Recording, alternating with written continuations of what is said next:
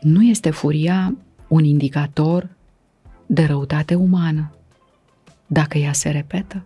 aș spune că este un indicator al suferinței umane. Atunci când sunt multe blocaje, nu pot să mă privesc în oglinda care ești tu, pentru că mă tem de ce o să văd acolo. Și peste ani ne trezim că nu știm cine suntem și deși locuim împreună. Noi vorbim mult despre empatie, dar momentan vorbim despre empatie la un nivel uh, mai degrabă de formă fără fond. Oamenii cred că furia este o trăire umană rea. Nu este așa? Nu.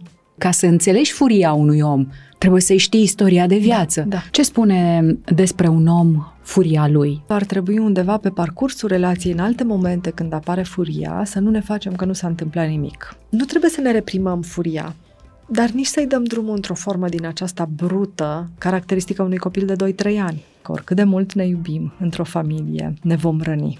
Însă e foarte important ce facem și după ce ne rănim. Discutând la la nivelul profund al nevoilor și nu la nivelul superficial al frustrărilor, ne auzim altfel, ne înțelegem altfel. E foarte greu să fii în contact cu nevoile tale când nu ești în contact cu emoțiile tale, pentru că ele sunt, de fapt, ghidul interior al vieții tale. Intervie Vista cu Florentina Fântânaru Un podcast Zunivers Bun venit! Sunteți la Intervie Vista, un podcast despre a ști și a cunoaște.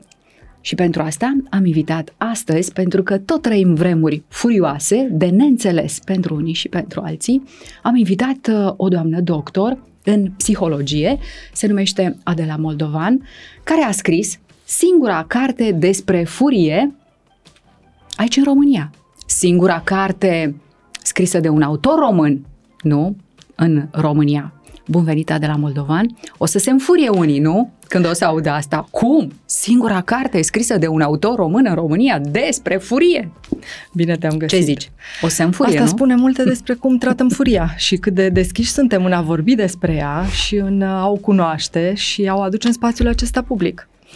Ai scris aici, soțului meu și fiicelor mele, voi îndurați și resimțiți cel mai des furia mea. Lor le este. este dedicată. Ești o persoană, o femeie furioasă? Sunt o femeie furioasă și de aceea am scris o carte despre furie, pentru că sunt o femeie furioasă, pentru că am fost un copil foarte furios, pentru că sunt un adult care încearcă să-și dezvolte o relație sănătoasă cu furia și pentru că știu că foarte mulți dintre noi suntem undeva într-o astfel de relație complicată cu furia și avem nevoie de un pic de ghid și nu întotdeauna reușim poate să ajungem la un terapeut, și de foarte multe ori nu îndrăznim să spunem și să recunoaștem că avem o problemă cu furia. Cunoști și oameni care nu sunt furioși? Da. Crezi că da. sunt și oameni care nu au uh, furii? Sunt oameni care nu exprimă starea de furie și sunt oameni care cred despre ei înșiși că nu sunt furioși. Însă acolo, furia respectivă este pur și simplu atât de puternic menținută în interior, încât ea fie explodează extrem de rar și extrem de dur, sau se întâmplă, spun eu, o implozie. Și de multe ori acea furie ajunge să arate în exterior ca o depresie. Wow. Însă ea este o, o acumulare de frustrare neexprimată, niște situații în care eu nu am negociat și nu am încercat să reașez altfel relații sau diverse situații și atunci ajung să trăiesc în esență o viață foarte diferită de ce am eu nevoie sau ce îmi doresc. Și sigur că dau în depresie când se întâmplă asta. Cine este furia pentru tine? Eu îi spun furiei mele unor bestia. Bestia? Bestia, așa, așa îi spun. Este bestia și de foarte multe ori, uh, mă, nu știu dacă ți amintești filmul acela cu Hulk, Ah, uh, da. Cu supereroul care când da. este furios se face mare și verde și se liniștește când? În momentul da. în care iubita lui uh, vine, se stabilește o conexiune emoțională o conexiune. de fapt între el și ea și el se liniștește și revine la forma lui umană pe undeva furia este pentru mulți dintre noi de genul acesta, pentru că ea apare când suntem amenințați, exact ca la Hulk, uh-huh. când apare o situație de amenințare, pentru a ne apăra de ea. Și ia forma unei bestii. Acum, că bestia respectivă nu e așa de amenințătoare, că latră numai puțin, că nu are un glas foarte puternic, că eu cred că este o bestie uriașă și cei din jur se uită și zic ce se întâmplă, că e o reacție ridicolă până la urmă, sunt niște diferențe, dar cu toți avem această reacție de apărare, de fapt, pentru că furia nu este doar o emoție. Noi vorbim foarte mult despre furie și spunem că este o emoție. Ce ai o bucățică. Furia este o reacție de apărare, de fapt, face parte din sistemul nostru de apărare. Și orice organism se apără, pornind de la organismele unicelulare la durere, la amenințare, la invaziune din exterior și un organism unicelular se apără.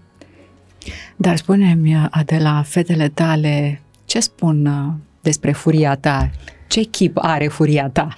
Din punctul lor de vedere. Da. Uh, ceea ce ele spun despre furia mea, Așa. cea mare spune că o deranjează foarte tare sunetul și că dacă n-aș mai striga chiar așa de tare, ea, și îmi spune, înțeleg că ești nervoasă, dar un pic mai încet pentru ea este volumul, iar pentru cea mică, uh, pentru ea când uh, mă aude pe mine furioasă, um, ea deja își face griji pentru toată lumea din jur cine va fi pedepsită, dacă va da. fi pedepsită cea mare, pentru că mai des a manifestat furia între mine și cea mare că așa, așa se stabilește dinamica familială, sau dacă ridic tonul la soțul meu, automat își face griji să nu cumva să ne despărțim. Da. Până acolo merge. Wow.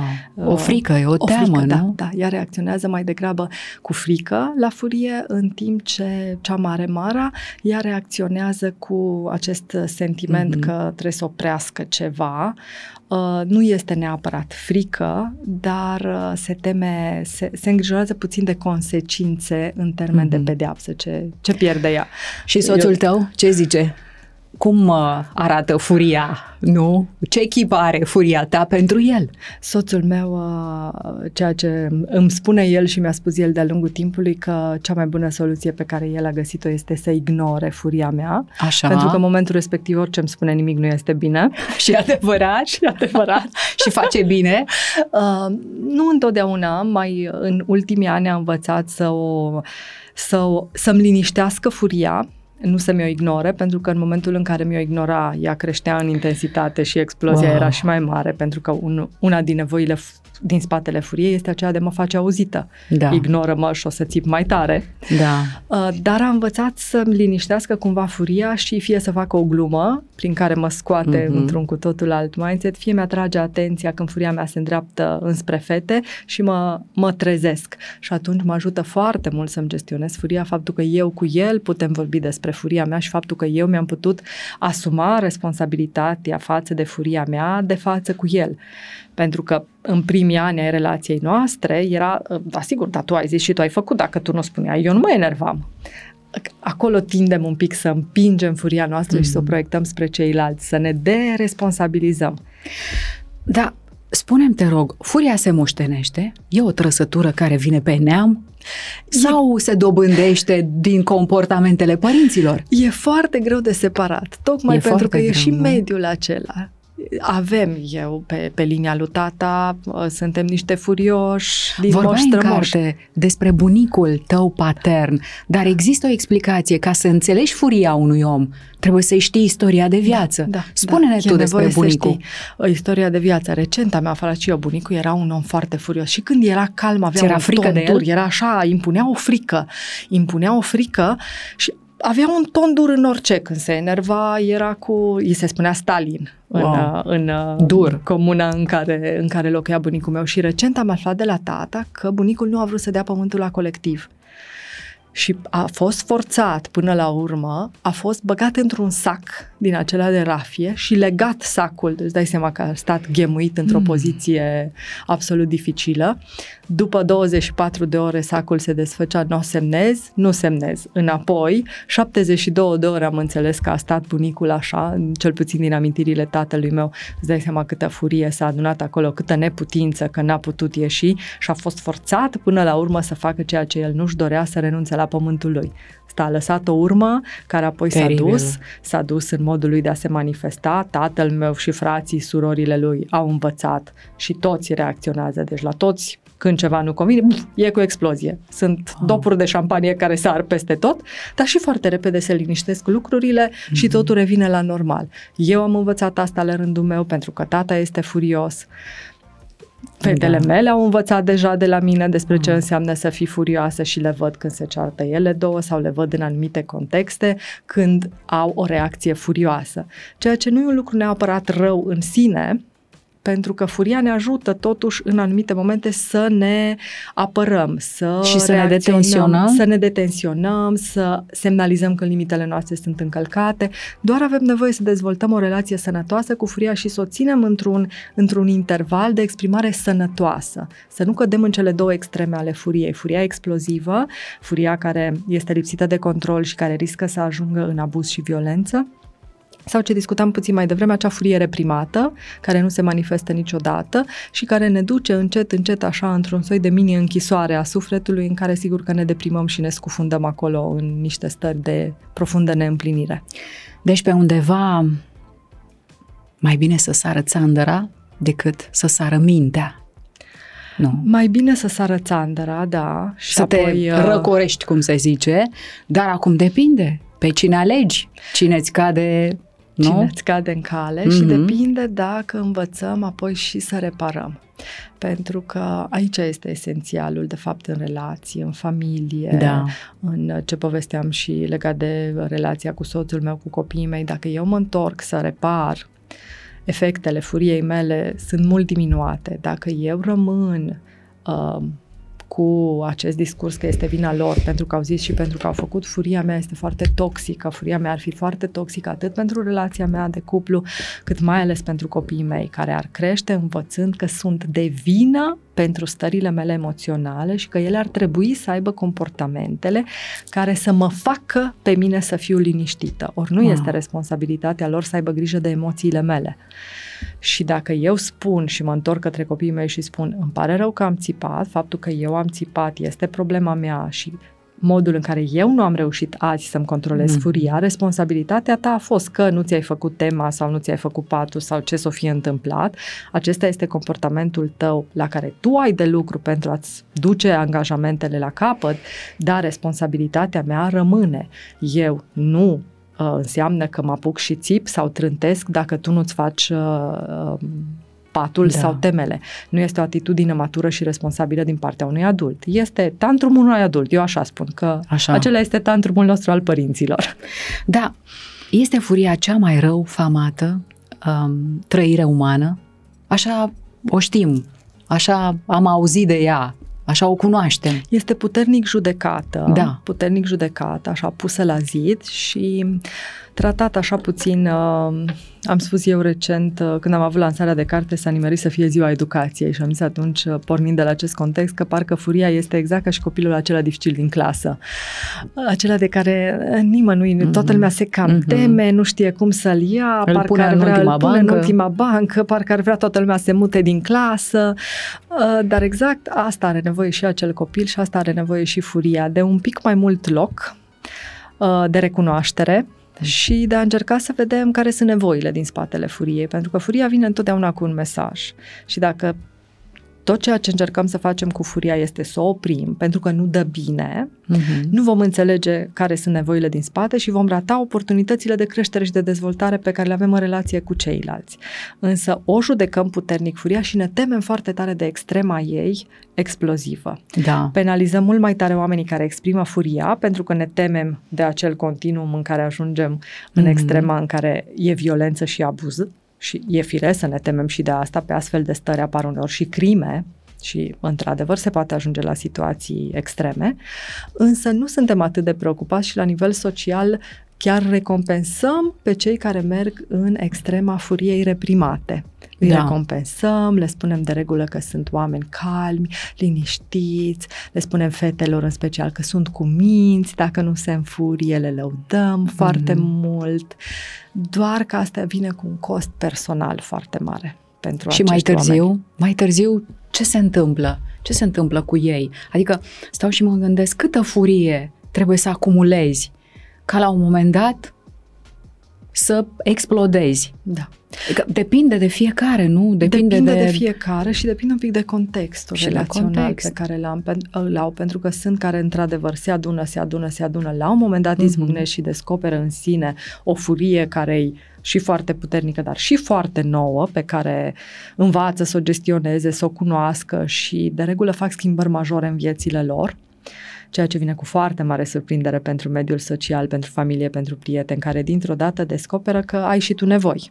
Pentru că atunci când ai o furie reprimată, de regulă nu ceri foarte multe, nu ai nevoi, te pliezi după nevoile mm-hmm. celorlalți, foarte repede răspunzi solicitărilor celuila, celorlalți și ceilalți pur și simplu nu te văd și nu conștientizează că și tu ai anumite nevoi te mai întreabă din când în când dacă dorești tu ceva, tu te simți bine atunci când te întreabă da. dacă dorești ceva, dar nu înveți să-ți exprimi tu și să-ți ceri tu nevoile.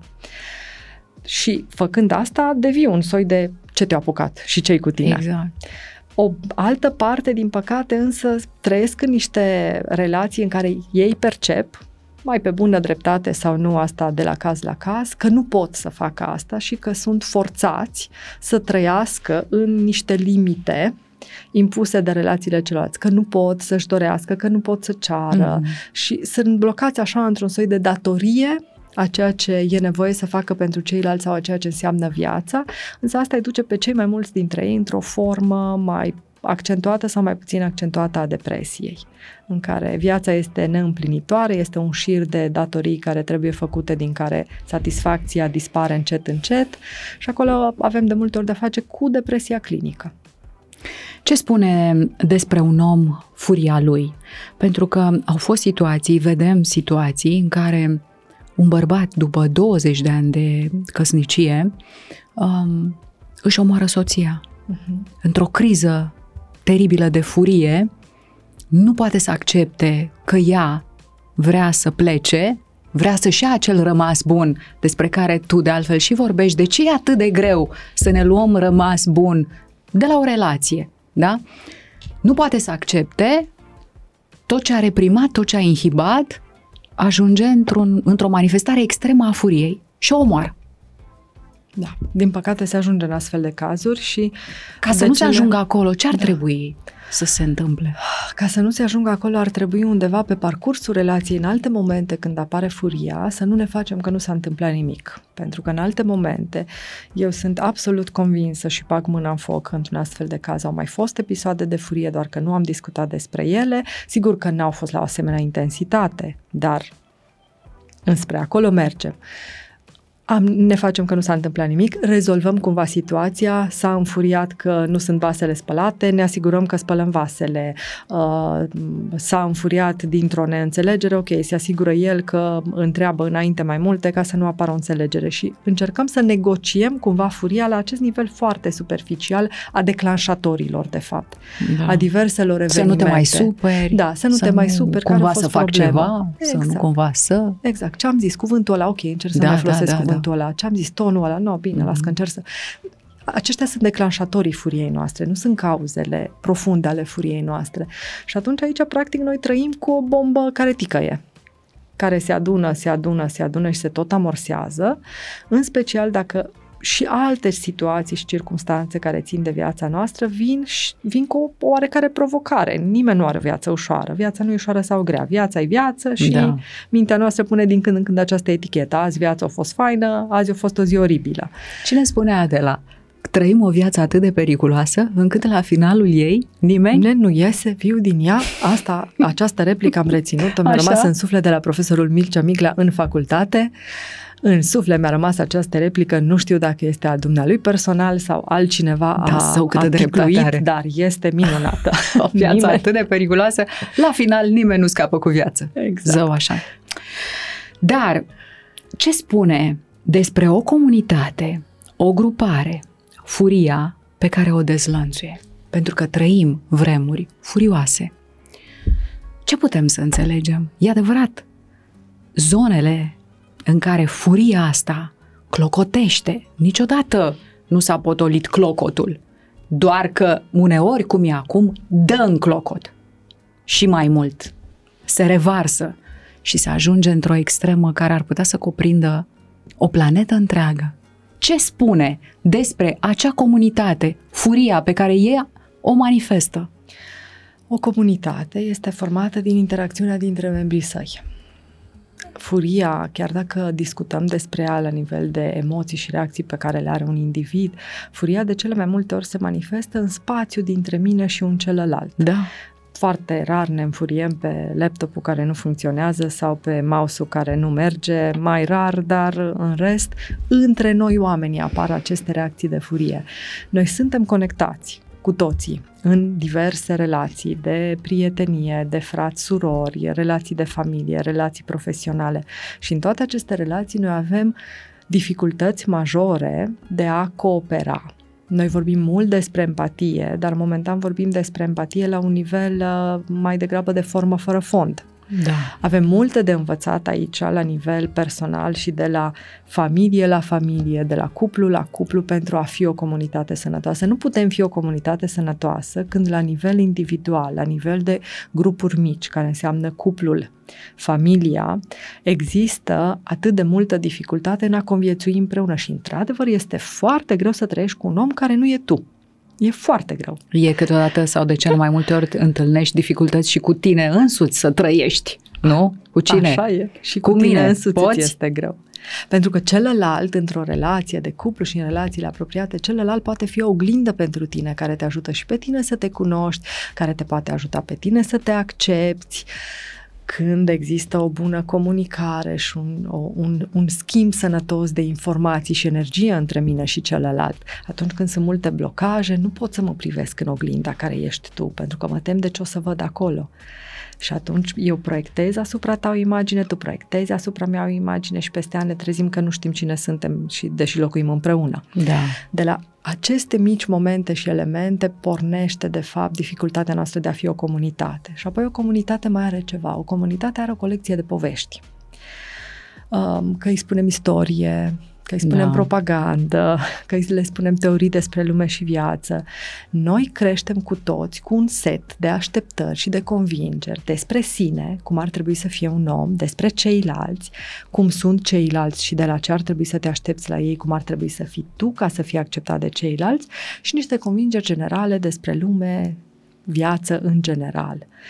Aceste idei no, nu ni le predă nimeni așa să ne luăm notițe cu liniuță la școală, ci noi le percepem din mediul în care ne învârtim. Principalul actor al acestor mesaje culturale, principalii actori, sunt membrii familiei. Pornește de la părinți, frați mai mari, după care începem să ne deschidem către comunitate, educatori, învățători, profesori, grupul de prieteni. Și aici uh, poveștile pe care le avem și care sunt cu multă durere, care sunt cu nevoie suferință. de răzbunare, care sunt cu multă suferință, o parte din aceste povești ne angrenează pe un grup întreg în a ne eticheta unii pe alții drept dușmani, în a separa și a spune noi versus ei, deși cu toții la nivel de planetă, cum spuneai tu la un dat, suntem de fapt interconectați și da. suntem parte din aceeași mare specie și mai mult decât atât, suntem parte dintr-un ecosistem, pentru că și asta începem să înțelegem astăzi, nu doar că noi oamenii suntem toți parte din ceva, că și noi oamenii suntem o parte dintr-un ceva și mai mare, un ecosistem și că totul afectează totul. Totul afectează totul. Ce am învățat de puțin timp, uh, doamna psiholog, este faptul că nicio familie nu este în ordine.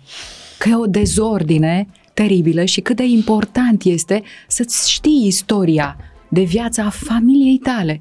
Nu e simplu, nu e ușor, dar măcar de la străbunici să pornești și poate să-ți fie de folos mai târziu.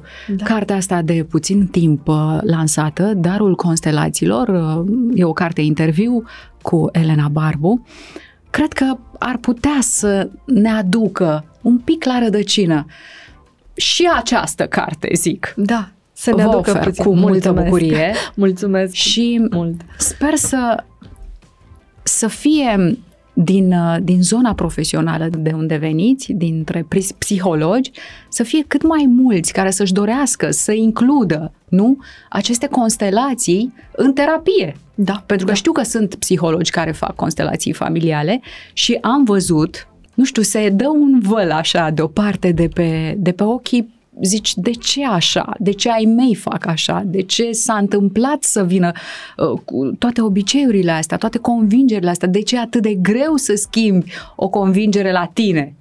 Pentru că vine de undeva din spate și atât de veche.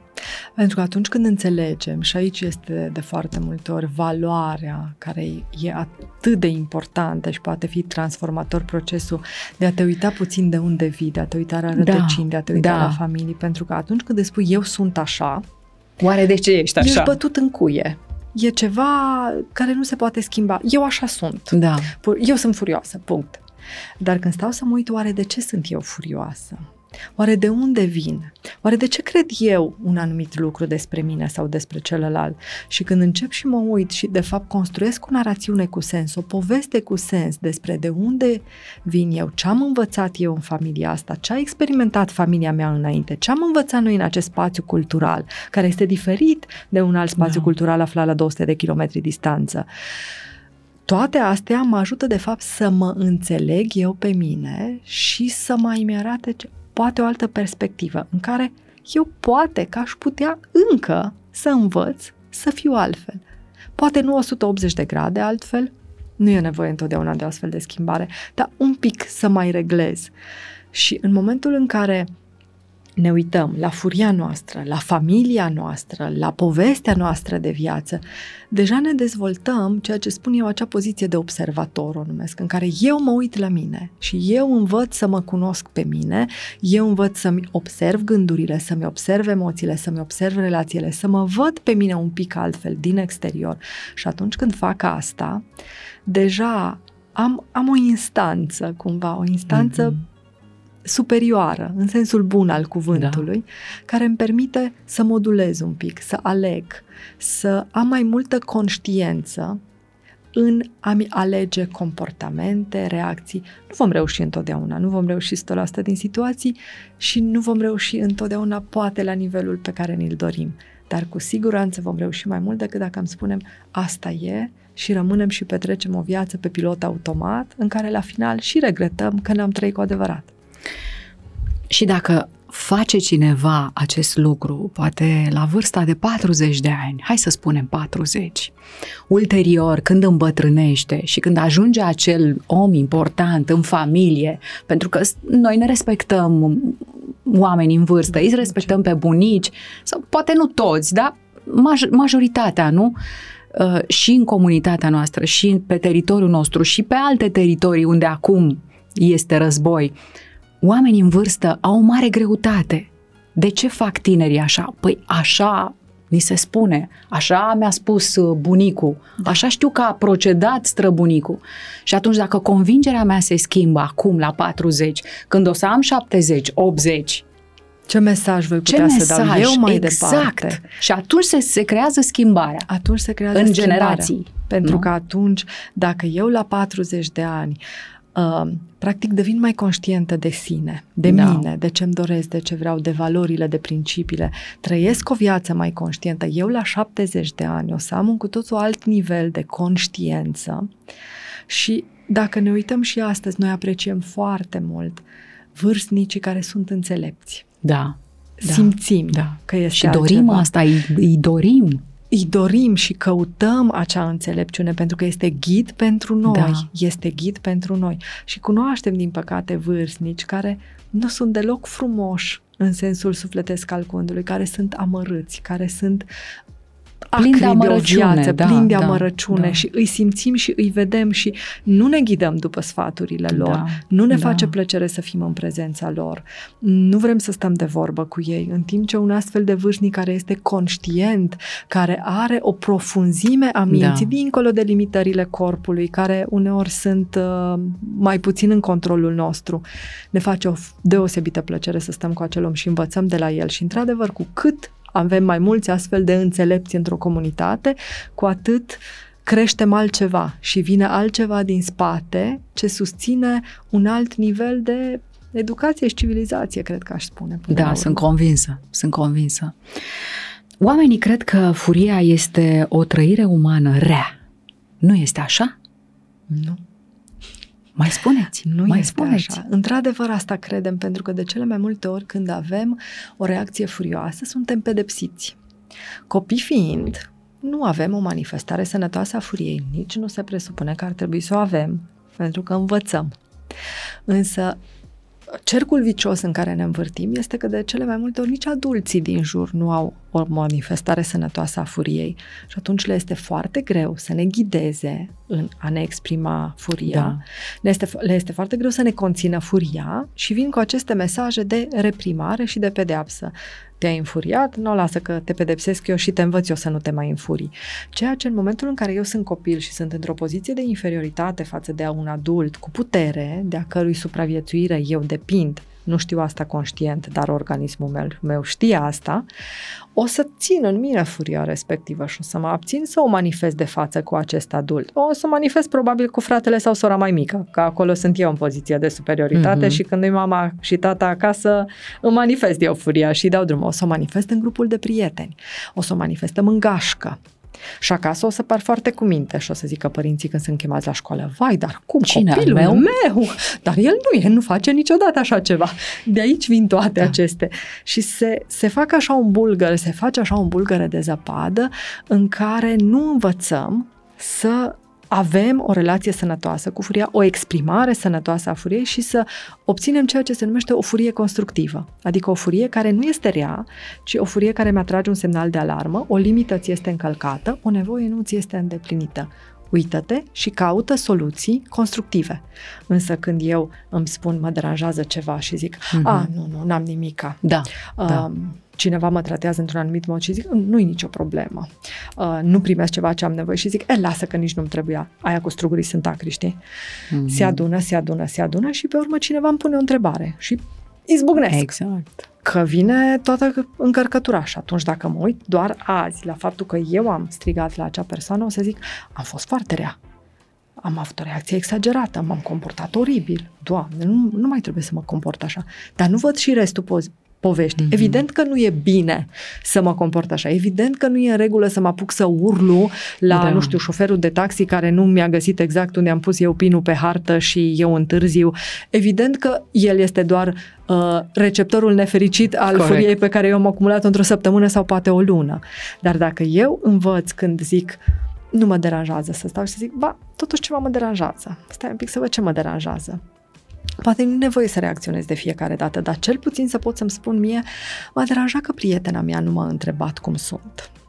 M-a deranjat că eu de regulă duc un cadou cuiva și acel cineva când a venit din străinătate, din concediu, nu mi-a cumpărat și mie un cadou.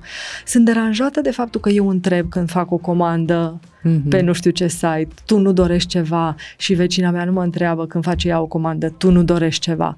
Pa, mă deranjează și hai să văd ce pot să fac cu aceste situații. Cum mă pot duce către celălalt să spun, știi, nu vreau să ne certăm, nu vin să-ți reproșez, dar uite, eu când fac comandă la produse de la De ce nu?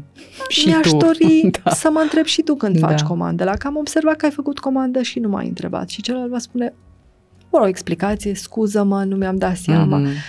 Poate că nu-și va aminti data viitoare, Da. dar dacă revin, își va aminti ulterior și asta îmi va permite mie să am niște nevoi îndeplinite, să am o comunicare sănătoasă și matură cu acea persoană, în loc să stau și să-mi spun, nu mă deranjează. Da, strâng din toate Exact, când spun din nu mă dinți. deranjează. Dar știu oamenii cu adevărat care sunt nevoile lor, pentru că și în carte ai scris că unii spun, a, nu, mie nu-mi trebuie prea multe, eu n-am... Chiar fiul meu zilele trecute uh, discuta, zice, uite, povestea despre prietenul lui, um, zice că lui nu-i trebuie prea multe, doar să aibă ce mânca, să aibă unde dormi. Zice, eu nu cred că sunt așa. Cred că nevoile mele sunt mai multe. Și că e bine că recunoști că E ai bine că nevoie. le cunoști exact. și ești în contact cu ele. Da, de asta mă gândesc. Oamenii știu cu adevărat ei care sunt nevoile lor. Nu se discută despre asta în societate. Nu, nu se Deci discută e ceva despre rușinos asta. să vorbești despre nevoile tale. N-ar trebui să fie și să știi că am uneori reacții în, în, în terapie sau la Serios? anumite evenimente și când discut în termen de nevoi și am în special în rândul bărbaților e așa un soi de dar eu n-am nevoie de nimic. Da, da. Da, Eu nu mă e un descurc. Lucru, dar nu e un lucru rău, să- toată lumea are nevoi. nu este, dar avem un, un, un astfel de sens peiorativ puțin. Avem Mhm. și cuvântul acesta nevoiaș. Asta e. U- un pic, un pic aici avem o asociere, însă e firesc să avem nevoi, toți oamenii au nevoi și în esență noi ceea ce facem în viață este că încercăm să ne îndeplinim nevoi. Nu suntem foarte conștienți de nevoi pentru că noi ceea ce simțim mai puternic și acolo uneori nu așa de bine pentru că am primit mesaje că nu e bine să simțim, sunt nevoile, sunt emoțiile noastre. Eu simt o stare de furie, una de frică, una de tristețe.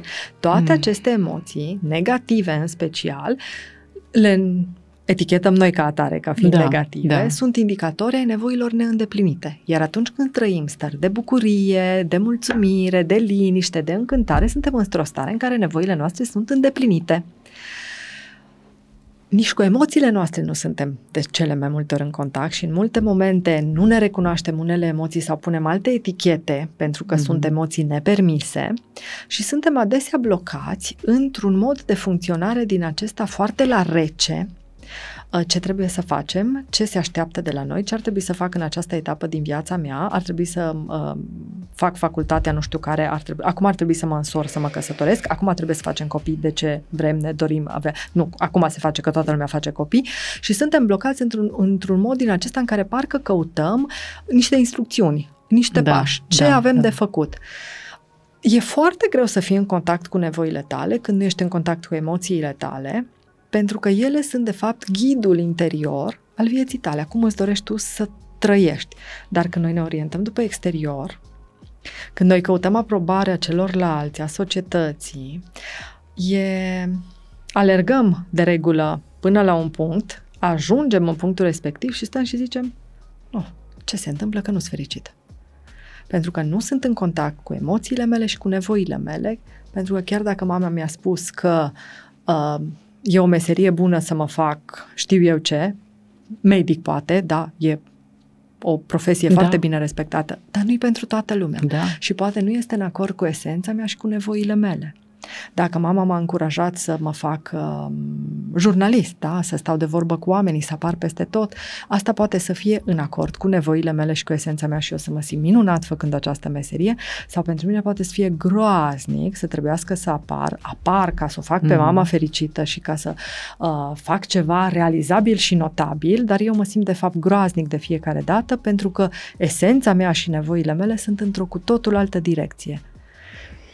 Aici uh, avem nevoie puțin să stăm și asta pornește undeva tot de la familie, apropo Da. da. de, de ce spuneai și de rădăcini, Da. da. pentru că marea majoritate dintre noi, atunci când devenim părinți, deja avem în minte o fantezie despre cum ne dorim să fie copilul nostru. Deja nu e avem rău mesaj. să ne imaginăm. Nu e rău să bine ne să-l imaginăm. imaginăm, să proiectăm, nu? Dar e bine să-l și vedem pe copilul nostru. Dacă ne imaginăm atât de puternic încât Da. da. nu-l mai vedem pe copilul nostru sau ne considerăm copilul o tabula rasa, vom proiecta asupra lui atât de puternic acea fantezie din mintea noastră, care atunci când e departe de esența lui, um, Da. pentru acel copil este o viață foarte, foarte dificilă pentru că nu se poate exprima cu autenticitate, așa cum spuneai mai devreme. Și cum ne dorim. Și cum ne nu? dorim. E mare lucru să fii văzut, să fii apreciat pentru ceea ce ești tu, cel adevărat. Da, oare de câte ori? Da. Nu? Ai curajul ăsta să te arăți tu pe tine cel adevărat. Doamna psiholog, nu este furia un indicator de răutate umană dacă ea se repetă? N-aș spune că este un indicator al răutății umane, nu. Aș spune că este un indicator al suferinței umane. Și această suferință, când ea este intensă, când este repetată, când nu avem mijloace, poate să pară uneori în afară ca o răutate. Da. Eu pot să fiu într-o suferință atât de cruntă încât sunt deconectat și izolat de toți oamenii din jurul meu și atunci nici nu mai pot să am reacții de empatie în care să mă pun oare cum e pentru celălalt să audă cuvintele pe care eu îi le spun sau să încaseze reacțiile mele. Și atunci pot să ajung să mă comport într-un mod foarte răutăcios, aparent fără niciun fel de resentiment și reacție. Însă în spatele este tot foarte, foarte multă suferință aici. Foarte multă De suferință. cele mai multe ori, dacă avem șansa ca în jurul nostru să avem cel puțin una, două persoane care să ne vadă suferința, care să ne trateze cu bunăvoință, care să ne ofere o a doua șansă uneori, care să ne ghideze. Marea majoritate dintre noi reușim să evităm un astfel de parcurs și să ajungem niște oameni răi. Um, acolo unde se întâmplă parcursul acesta, de regulă el duce către o izolare socială, către delinvență, către violență, către fapte antisociale, cam acolo duce răutatea aia la extrem. Pentru că asta voiam să vă mai întreb, ce anume, ce anume este un indicator de răutate umană? Îi vedem pe unii cum se radicalizează mm-hmm. în Mhm. anumite locuri din lume. Oamenii care duc războaie, ucid, Uh-huh. nu sunt niște oameni răi, Uh-huh. nu sunt niște oameni conduși de furie, alimentată de ei, între ei. Uh, pot să ajungă oameni răi Mhm. mm-hmm. într-un context în care viața este foarte dură și în care nu au avut ghidaj. Convingerea mea personală este că niciun om nu este rău. Și Toți nimeni oamenii nu se sunt naște buni. rău. Avem potențialul cu toții de a ajunge oameni buni, dar avem nevoie de ghidajul unei comunități. Avem nevoie de iubire, avem nevoie de acceptare, avem nevoie de blândețe, avem nevoie să fim ghidați pas cu pas pre- spre a ne manifesta mai degrabă ceea ce înseamnă uh, acele trăsături pozitive ale umanității pe care le apreciem.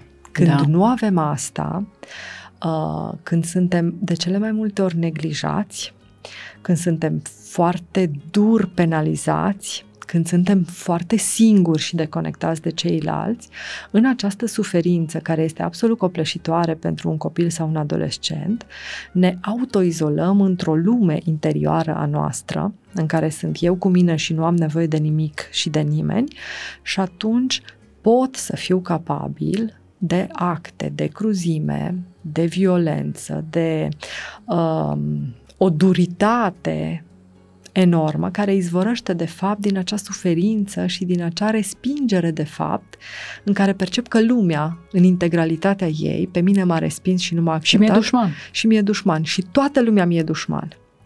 Și atunci pot să ajung, depinde de pe unde mă poartă viața, pot să ajung de la criminal în serie la bă, lider uh, al unei grupări radicale cu vreo misiune uh, anume în, numele în minte, în numele a ceva, Dumnezeului. pentru că am nevoie să-mi Da. găsesc un scop în viață, indiferent de cât de bun sau rău sunt, ceea ce ne mână în viață este un scop, un scop dat de ceva. Când acel scop vine din exterior, Da. tot căutăm. Când acel scop vine din interior și suntem în acord cu nevoile noastre, trăim adesea o viață mai autentică, mai împlinită și suntem de cele mai multe ori feriți de un astfel de parcurs în care să ajungem să trăim răutatea sau să manifestăm răutatea. Deci nu îi cunoaștem pe oameni cu adevărat când le vedem accesele de furie. Mm? Nu-i cunoaștem cu adevărat, cunoaștem o, un om în armură. Dar nu se Cunoaștem- spune că și-a dat arama pe față. Așa Când îl se vezi. spune, pentru că ceea ce vedem atunci când un om este furios este o emoție autentică, da. foarte firească, furia. Uh, poate că eu nu înțeleg furia acelui om care e în fața mea și a cărui furie vine spre mine. Dar nu înseamnă că nu este validă furia lui. Ceea ce spune un om la furie, însă de cele mai multe ori nu este uh, Real, nu? real. Este, Nu e autentic. nu e autentic, este dus la extrem, pentru că într-un moment în care eu sunt foarte furioasă, creierul meu este într-o stare de funcționare destul de brută, în care totul este în termen de alb sau negru. Întotdeauna, niciodată. Sunt așa două extreme foarte polarizate.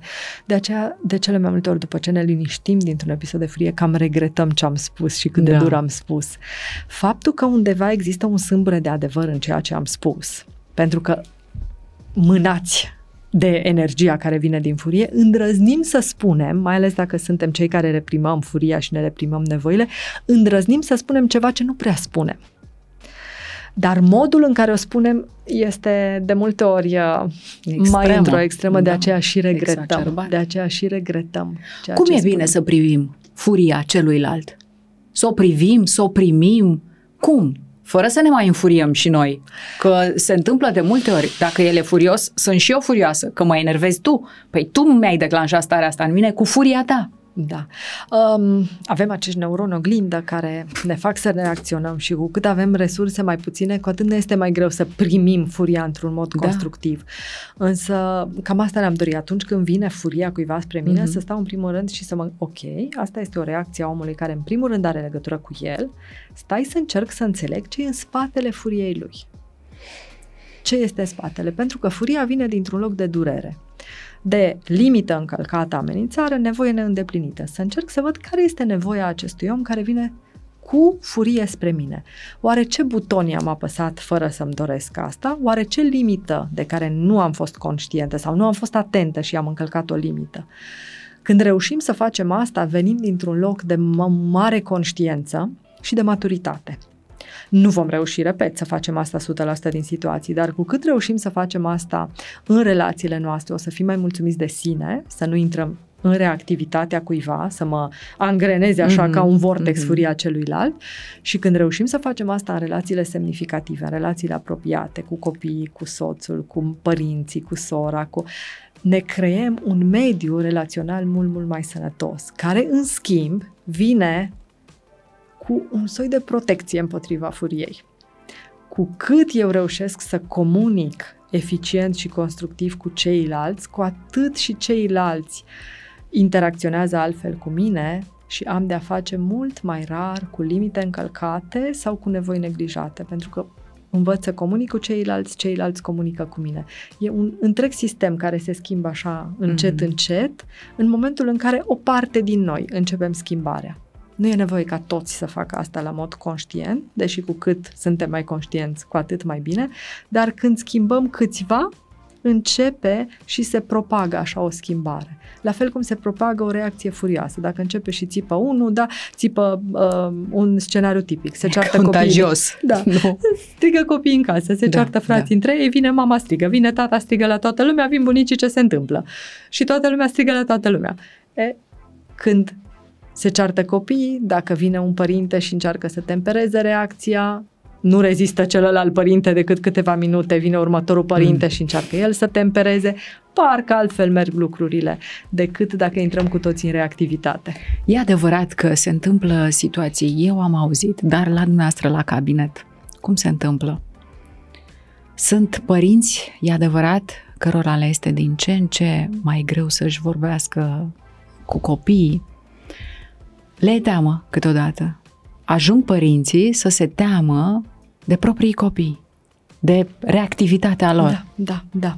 Se tem de această reactivitate de ce? Și într-adevăr apar situații când tot cu furie avem de-a face, de fapt, pentru că ai un părinte care vine din acest, spunem noi, educație tradițională, mm-hmm. așa cu un ușor ispeiorativ, dar până la urmă este modul în care am crescut și mediul în care am crescut. Părinte care a fost crescut poate cu bătaie, cu Sigur, pedepse cu dure, bătaie. cu Sigur, vorbe cu urâte. Uh, și devenind părinte își spune eu nu o să fac asta. Vine cu această hotărâre absolut fermă. Eu nu vreau să fac asta cu copilul meu. Și are toată bunăvoința cu copilul. Una este să ai bunăvoință cu copilul de 2 ani, când îl înțelegi că e copil și e așa și foarte simpatic și are obrajii ăia absolut uh, fenomenali. Uh, se cam termină răbdarea pe la 8-90 ani. Și pentru că tu ai răbdare și încerci să eviți declanșarea unei stări de furie a copilului tău, furie care, ce face, te angrenează pe tine și te temi tu de ce poți să faci când ești furios, ceea ce faci de regulă este că amâni. Nu vrea copilul să facă asta? Bine, nu facem mm-hmm. asta. Nu vrea să se îmbrace? Bine, ne îmbrăcăm. Vrei să te duci cu sandale iarna la grădiniță? Nu, bine, lăsăm sandalele. Și ajung într-o permisivitate exagerată, pentru că nu pot să facă față reacțiilor de furie firește ale copilului. Copilul nu înțelege de ce trebuie să-și ia sandale uh, doar vara și nu iarna. E datoria mea ca părinte să impun această limită. Când eu impun o limită asupra copilului meu, este firesc copilul meu să reacționeze cu furie, pentru că el încă nu înțelege și își apără corpul. În mintea lui de la 2 ani, vrea sandale iarna, nu vrea cizme eu, ca adult, ar trebui să fiu capabil să conțin, așa, ca, ca și cum l-aș lua în brațe, să conțin furia care vine dinspre copilul meu. Când eu nu pot să fac asta pentru că mă tem de fapt de propria mea furie, o să tai de pe listă o grămadă de, bine, nu vrei, nu trebuie, o să evit. Ăsta e din nou un bulgăre care se construiește și ajung la un moment dat cu copilul meu la o vârstă la care deja nu mai am uh, bunăvoința, deja încep să fie tot mai mari consecințele faptului că copilul meu nu dorește să facă și nu vrea să, și nu vrea să, încep să vină din exteriorul familiei reacții cu privire la comportamentul, să spunem, nesatisfăcător al copilului și ajungem într-un blocaj în care părintelui îi este groază să interacționeze cu propriul copil. Copilul a descoperit experiențial că dacă face urât, părintele se retrage și își obține Libertatea. libertatea pe care o vrea în momentul respectiv, că la 2 ani sandalele și la 12 ani e ultimul model de telefon, uh, depinde. Și ajungem într-o relaționare unor extrem, extrem de problematică, de fapt, care vine din faptul că, în esență, cauza, așa, rădăcina, la rădăcină, nu putem să stăm cu emoțiile. Mhm. Pentru că scopul nostru ca părinți, venind din această educație tradițională, da, pe care o blamăm atât de mult și dorindu-ne să fim niște părinți empatici, blânzi și iubitori cu copilul nostru, noi avem datoria și să ne ghidăm copilul înspre a-și dezvolta niște comportamente care sunt pentru copil de neînțeles pe termen scurt, utile pe termen lung și necesare pentru o comunitate. E nevoie mm. să le facem ambele. Nu putem să fim doar drăguți și empatici și calzi tot timpul și plini de resurse. Mai mult decât atât, eu, părintele, nu sunt doar părinte. Eu, părintele, am și o activitate profesională, eu, părintele, îmi doresc uneori să am și prieteni și să ies și să mă distrez. Toate aceste momente vin cu a negocia niște limite și nevoi între mine și copii. Nevoi care se bat cap în cap. Nevoia mea de a ieși se bate cap în cap cu nevoia copilului de a sta lipit de mine, mm. pentru că nu se simte în siguranță. Și ce am de făcut atunci? Am de reglat în timp asta, fără să încerc să fac viraje bruște, pentru că la virajele bruște ne vom replia întotdeauna și vom fi în aceeași poveste care nu funcționează. E, e o poveste întreagă Este acolo. și e o muncă de zi o cu zi. Muncă, o muncă de zi cu zi și atunci când am evitat munca aceea o perioadă de timp pentru că a fost complicată, ea întotdeauna vine cu o factură restantă care e mai mare și mai complicat de plătit. Furia reprimată, furia negată, produce dezastre în interiorul nostru. Te poate îmbolnăvi. Da. E clar. Da. De altfel, profesorul Dulcan spunea la un moment dat, 5 minute de furie, sistemul tău imunitar e la pământ. Da. Așa este. Eu în perioada în care erau uh, fetele mele mai mici și aveam uh, des izbucniri de furie, eram și răcită din 3 în 3 săptămâni, cred că. Da, pe, pe acest fond de imunitate scăzută. Uh, noi foarte mult timp am disociat psihicul de corp. Și încă la nivel de practică, în general, sigur că avem astfel de excepții notabile de oameni care văd omul cu totul, mm-hmm. dar noi avem medicina care se adresează corpului și sănătății fizice și care în cele mai multe situații ignoră viața omului, psihicul, starea emoțională, relațiile, mediul de viață, nu ne interesează, nu ne întreabă nimeni. Uh, și avem pe de cealaltă parte psihoterapia, care o bună bucată de timp n-a avut treabă cu corpul, că a zis că e treaba medicinei și discutăm de gânduri, de emoții, despre ce simțim, dar nu ne uităm și la ce se întâmplă în corp. Pentru că poți să ai o depresie, de exemplu, o depresie clinică cu toate semnele ei, când ai o disfuncție a tiroidei, de exemplu. Reglezi disfuncția tiroidei, ce să vezi, dispare depresia. Omul e un întreg. Cu toate aceste elemente, da. când nu vedem întregul, ne este foarte greu să fim sănătoși. Când eu îmi reprim furia, când trăiesc zi de zi cu ideea că trebuie să fac niște lucruri și că eu nu pot să spun chestii pentru că se supără ceilalți, evident că ajung în situația în care viața pare o povară. Și acum că resimt acea povară emoțional și cad într-o depresie sau că resimt acea povară la propriu fizic în corp mm-hmm. și mhm. cedează un organ sau altul, da, dar cam asta se întâmplă când reprimăm furia, pentru că furia e sistemul nostru de pază și protecție. Când îl dezactivez, intră intră tot felul de elemente peste mine, eu nu pot să-mi apăr un spațiu al meu, eu nu am un loc în care să exist, eu nu pot să-mi îndeplinesc nevoile și cum aș putea să am o viață fericită și împlinită dacă nici măcar nu știu ce-mi doresc. Da, ce înseamnă să am o relație sănătoasă cu furia? Acum ceva vreme, când am uh, făcut un interviu cu profesorul uh, Daniel David, uh, din Psihologia Poporului Român, din cartea dumnealui, am văzut, bine, studiile arată că femeile românce sunt furioase. Bine, nu mai furioase decât bărbații români. Dar comparativ cu americancele, studiul arăta că femeile românce sunt mai furioase. Asta înseamnă că americancele au o relație sănătoasă cu furia lor? Sau cum am putea și noi să avem o relație sănătoasă? Sau e posibil să ai o relație sănătoasă cu propria furie? E posibil, asta ne dorim. Nu cred că americancele au o relație mai sănătoasă cu furia lor. Cred că ele sunt în extrema în care furia lor este puțin cam prea mult reprimată. Așa. Uh, într-adevăr, uh, noi ne manifestăm și spunem de foarte multe ori și așa, mai mult ne lăudăm cu asta, că suntem latini da. și suntem vulcanici, cu sângele mai fierbinte, da. vulcanici și într-adevăr observăm aceste diferențe culturale între popoarele de sorginte latină și care vorbesc aceste uh, limbi provenite din latină, într-adevăr observăm acolo și ne recunoaștem așa într-o familiaritate a reacțiilor, mm-hmm, a mm-hmm. expresiei, da, expresivitatea da. emoțională emoțională este cu da, totul da, alta. Da, alta. Există, e un spațiu cultural cel mai probabil, cu o moștenire probabil și transgenerațională, Clar. care ne permite să exprimăm altfel uh, emoțiile. Sigur că riscăm să ajungem în extrema în care furia noastră e un pic prea puternic exprimată, prea dur exprimată și ea vine cu consecințe apoi. Pentru că eu când îmi exprim furia într-un mod prea puternic față de celălalt, chiar dacă eu atunci îmi solicit ceva îmi, am toată dreptatea din lume, de exemplu, mm. și îți cer ție să faci ceva. Dacă eu am reacționat foarte puternic, după ce mă liniștesc, eu îmi dau seama că am reacționat foarte puternic și eu încep să mă simt vinovată.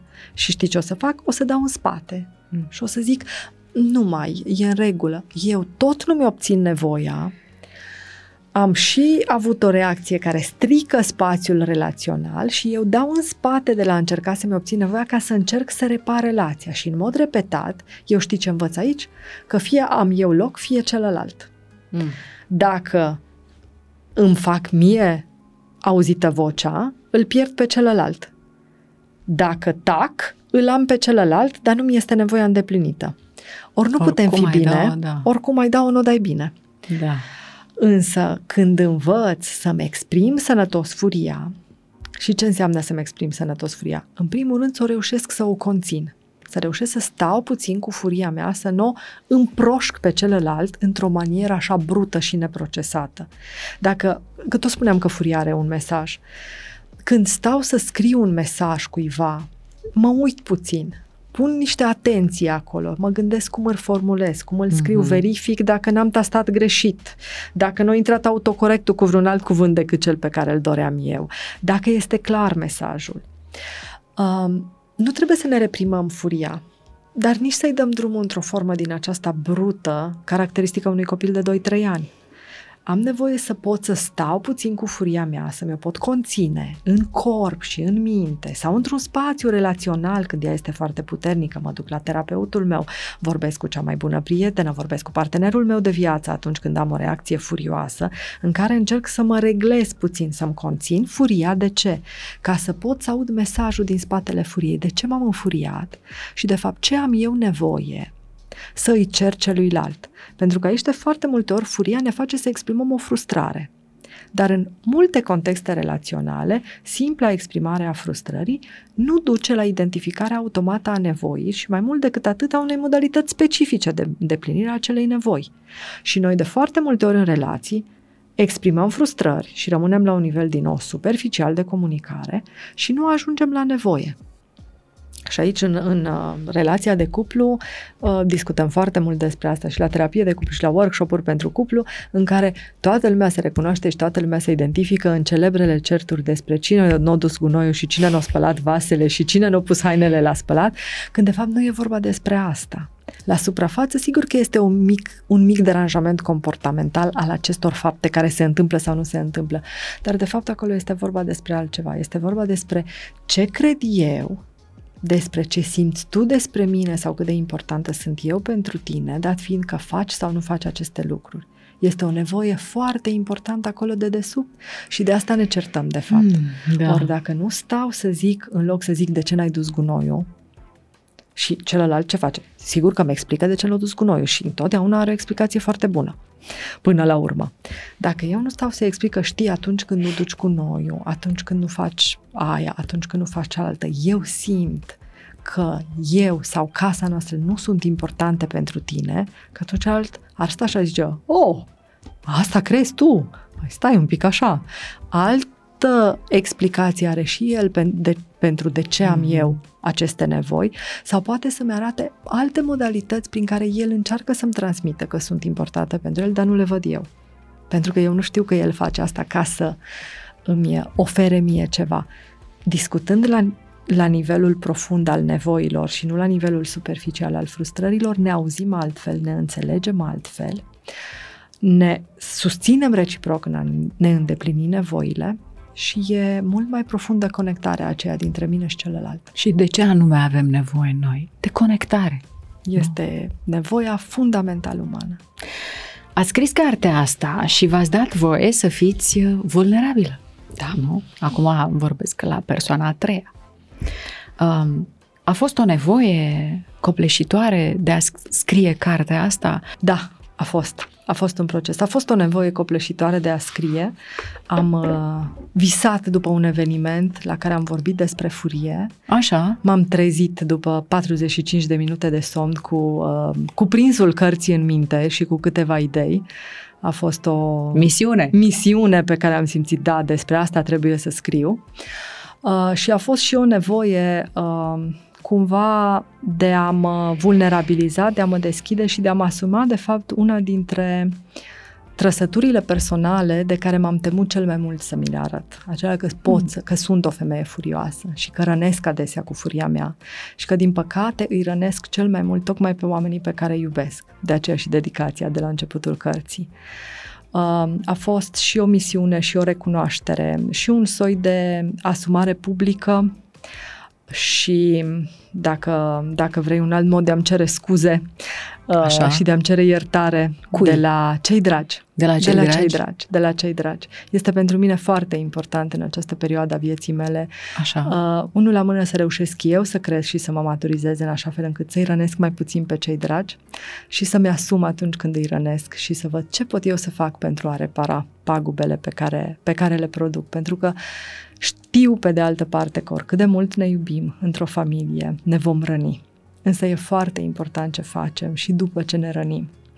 Dacă ne asumăm, dacă învățăm să spunem asta, dacă învățăm să stăm cu fruntea sus și să spun da, am făcut asta, am greșit asta, hai să văd ce pot să fac ca să repar, pentru că sunt om și greșesc. Și cred că este foarte important și acest mesaj în ziua de azi, în care avem atât de multe cărți, în care avem cursuri de dezvoltare personală, în care cred că este foarte periculos acest model al perfecțiunii pe care uneori voit, alteori, ne, alteori fără să avem intenția clară de a transmite un perfecționism, îl transmitem în anumite meserii sau în anumite poziții în care avem o, cât de cât o vizibilitate. Cred că e foarte periculos să le transmitem oamenilor ideea că am putea fi perfecți, pentru că și perfecțiunea este tot o armură. Este tot o armură în spatele că le mă ascund.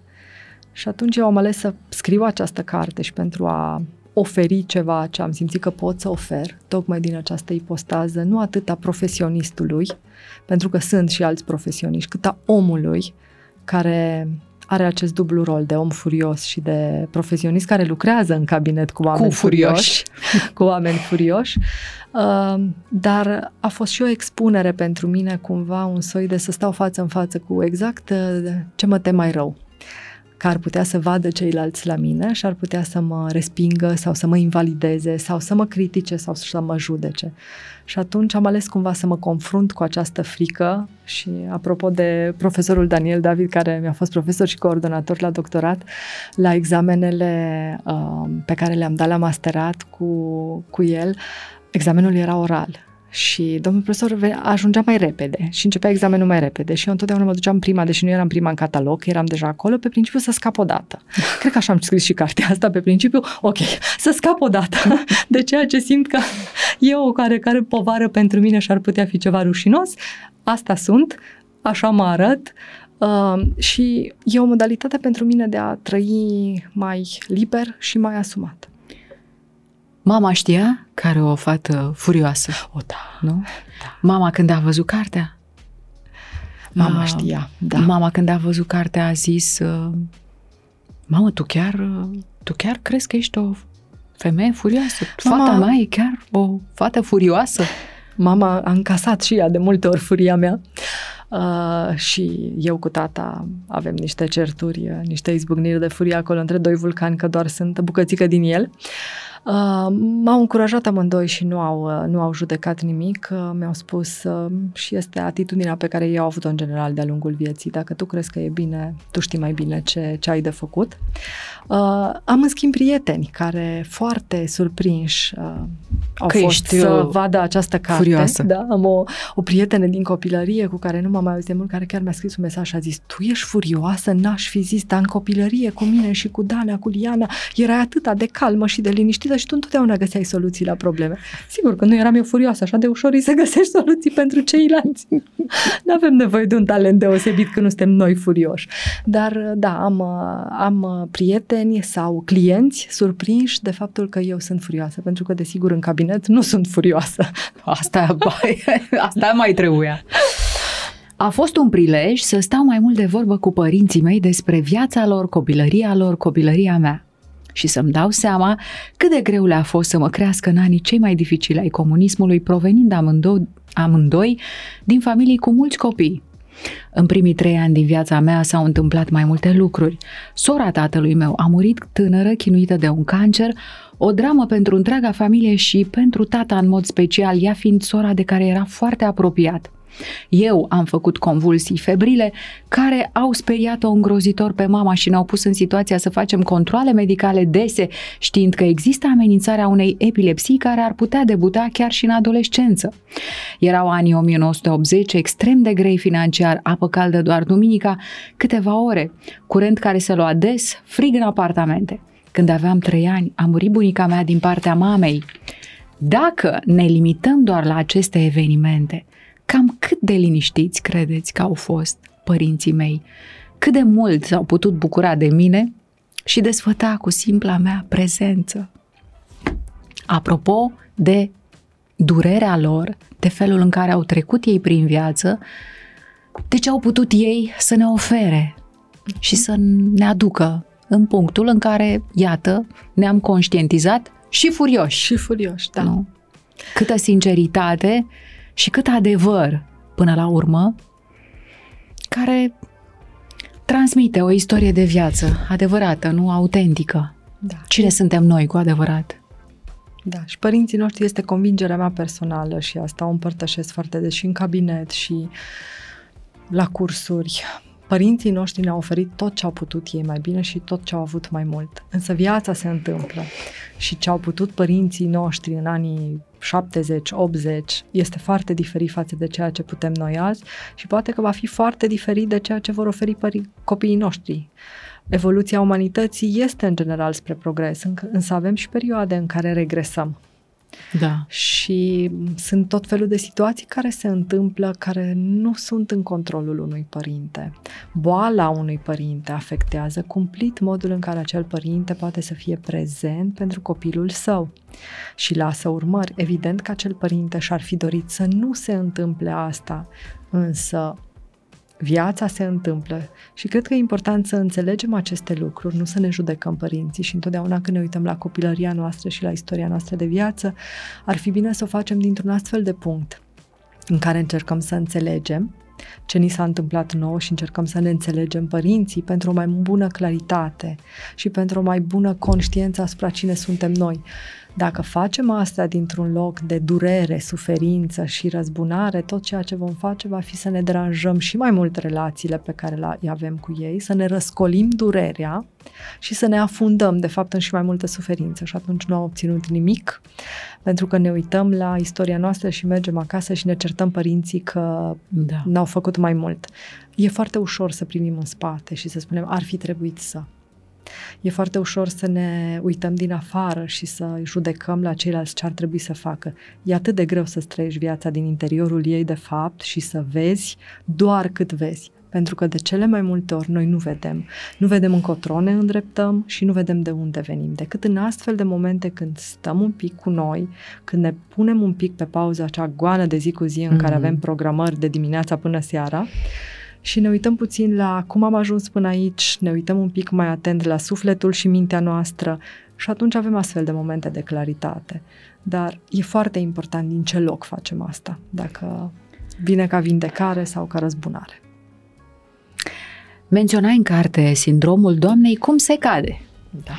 Și tipul de treabă. Acești oameni, uh, pentru că lasă tot timpul de la ei, își impun asta, suferă că fac asta sau au în ei o doză mai mare de bunăvoință? Spune-ne, doamna psiholog, pentru că vreau să vorbim despre armuri. Da. Uh, din nou, totul depinde de cât de conștienți suntem de ceea ce e într-adevăr nevoia noastră.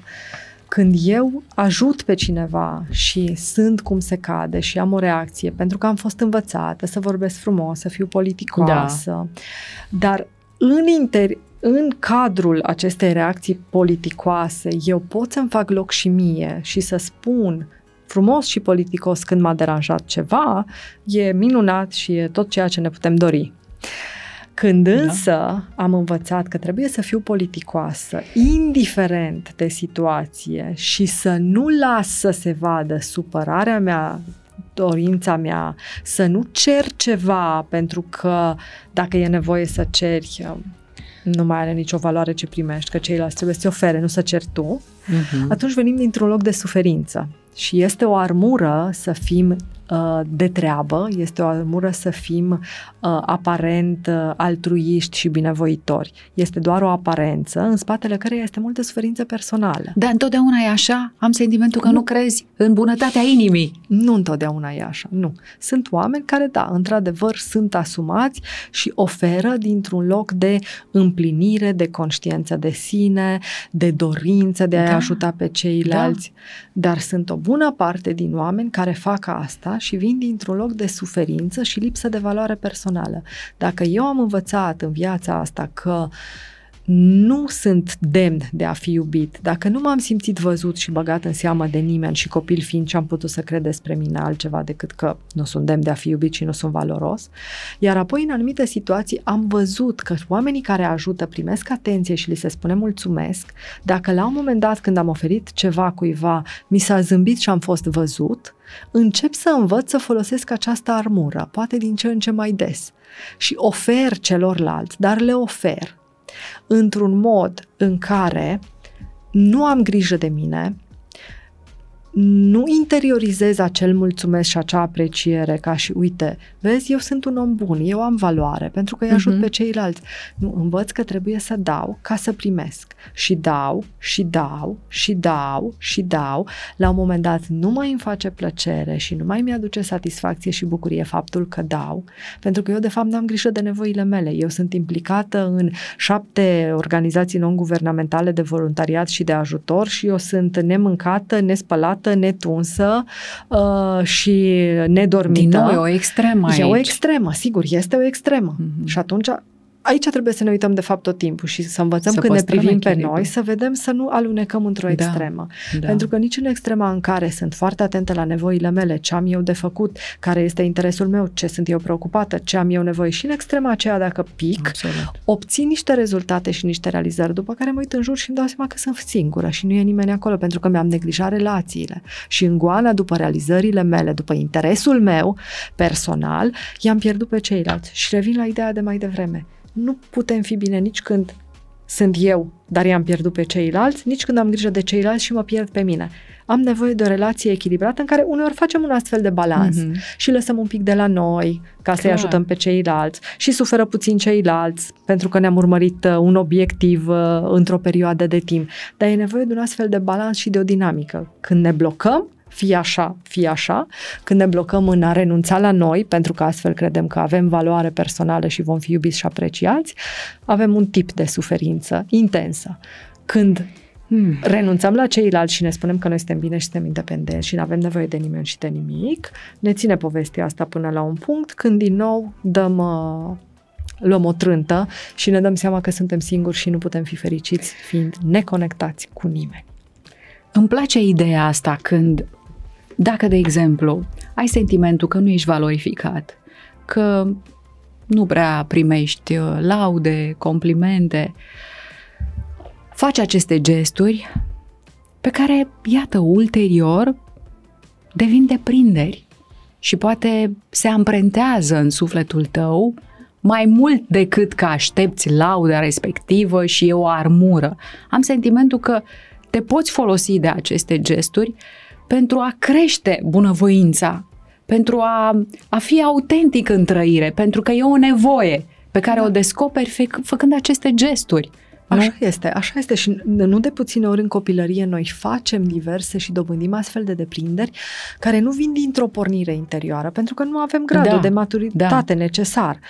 Dar ulterior, aceste deprinderi sunt cu adevărat valoroase și utile când le interiorizăm, mm-hmm. când ne descoperim și acea motivație intrinsecă, acea pornire interioară în care eu descoper ceva valoros ce primesc prin faptul că fac ceva sau altceva. Și îmi dă starea aceea de bine, da, nu? Da, da, și îmi dă starea aceea de bine. Ai, uh, și avem, uh, avem studii și avem interviuri calitative care ne arată că până la urmă oamenii cei mai fericiți sunt oamenii care oferă, da, care dăruiesc exact. și că a trăiești o stare mult mai intensă de împlinire când oferi, când oferi. pentru că atunci când oferi dintr-un loc de plin, uh-huh. dintr-un loc de bunătate, dintr-un loc de bine, atunci înseamnă că ai atât de mult încât da. ești și tu plin și ai de unde din da. prea plin. Din nu? prea plin. Când oferi dintr-un loc de gol. Sau de sacrificiu. De sacrificiu, pentru că trebuie să oferi. De altfel, femeile spun, m-am sacrificat. Da. Mi-am sacrificat viața pentru voi, copiii mei. Da. Și acum nu primesc care e răsplata mea.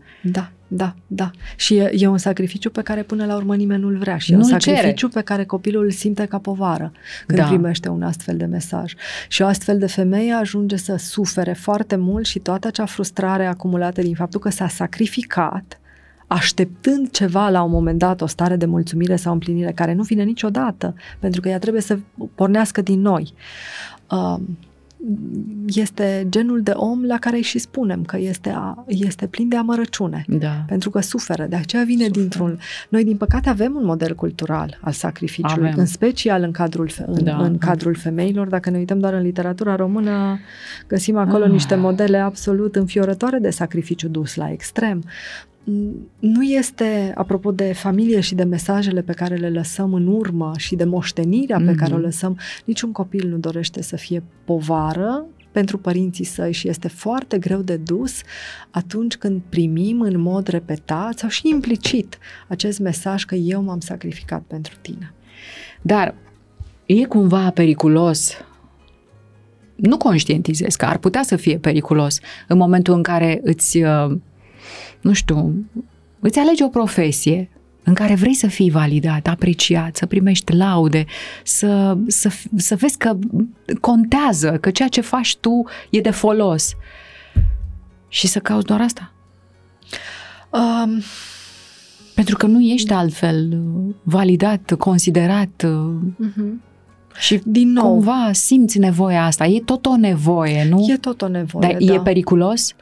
N-aș spune că este mai periculos decât mm-hmm. nevoia de a avea o familie tot așa pentru că de a avea copii ca să aibă cine să-i aducă un pahar de apă la bătrânețe. Aș spune că pe undeva este, este tot acolo. Cred că avem nevoie fiecare dintre noi să ne găsim acel, acel lucru care ne mână în lupta asta cu viața. Și ne satisface. Și ne satisface și cred că e în regulă și să schimbăm la un moment dat. Adică cred că avem nevoie și de oarecare flexibilitate. Cred că dacă ceea ce am hotărât că este împlinitor pentru mine și satisfăcător la vârsta de de 25 de ani se poate schimba fundamental la 40 și e în regulă să fac niște schimbări majore de viață, de care poate că am nevoie de 2-3 ani, poate mă duc și fac alte studii, poate renunț cu totul la domeniul în care lucram, poate până atunci am stat acasă uh, și mi-am crescut familia pentru că mi-am dorit asta să fac și la 40 de ani simt nevoia să am o carieră.